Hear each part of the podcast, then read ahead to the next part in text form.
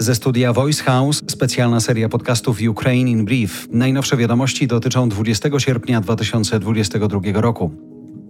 Atak na sztab floty czarnomorskiej w Sewastopolu to stolica okupowanego przez Rosję Krymu. Straty tym razem są niewielkie, ale stało się to w sobotę nad ranem.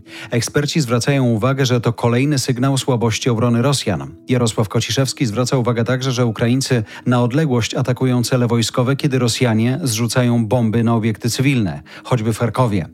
Według Ośrodka Studiów Wschodnich polityka informacyjna Ukrainy w sprawie wybuchów w rosyjskich obiektach wojskowych na Krymie ma cechy dobrze przygotowanej operacji psychologicznej. Ma nakręcić panikę u okupantów. I wygląda na to, że w części działa. Portal Nexta pokazywał w sobotę wieczorem nowe korki na wyjeździe z krymskiego Sewastopola. Amerykanie zwracają uwagę Turcji. Przez Ankarę oligarchowie zaczynają obchodzić sankcje. Według dziennika Le Monde od rozpoczęcia wojny 5 tysięcy Rosjan kupiło nieruchomości w Turcji.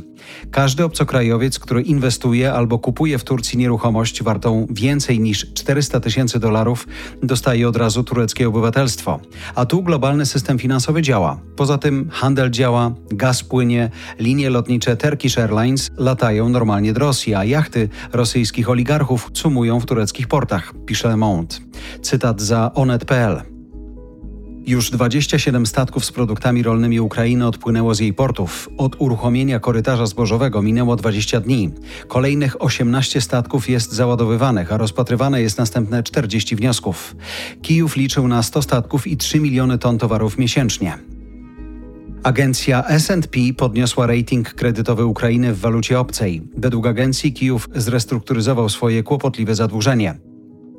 Ponad 700 ukraińskich firm przeniesiono z uwagi na wojnę. 500 wznowiło działalność. Ponad połowa przeniosła się do Ukrainy Zachodniej, okręgów lwowskiego, zakarpackiego i czerniowieckiego.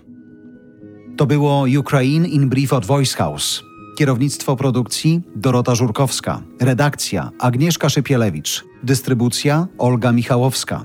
Realizacja Kacper Majdan. Dźwięk Kamil Sołdacki. Redaktor naczelny Voice House Jarosław Kuźniar.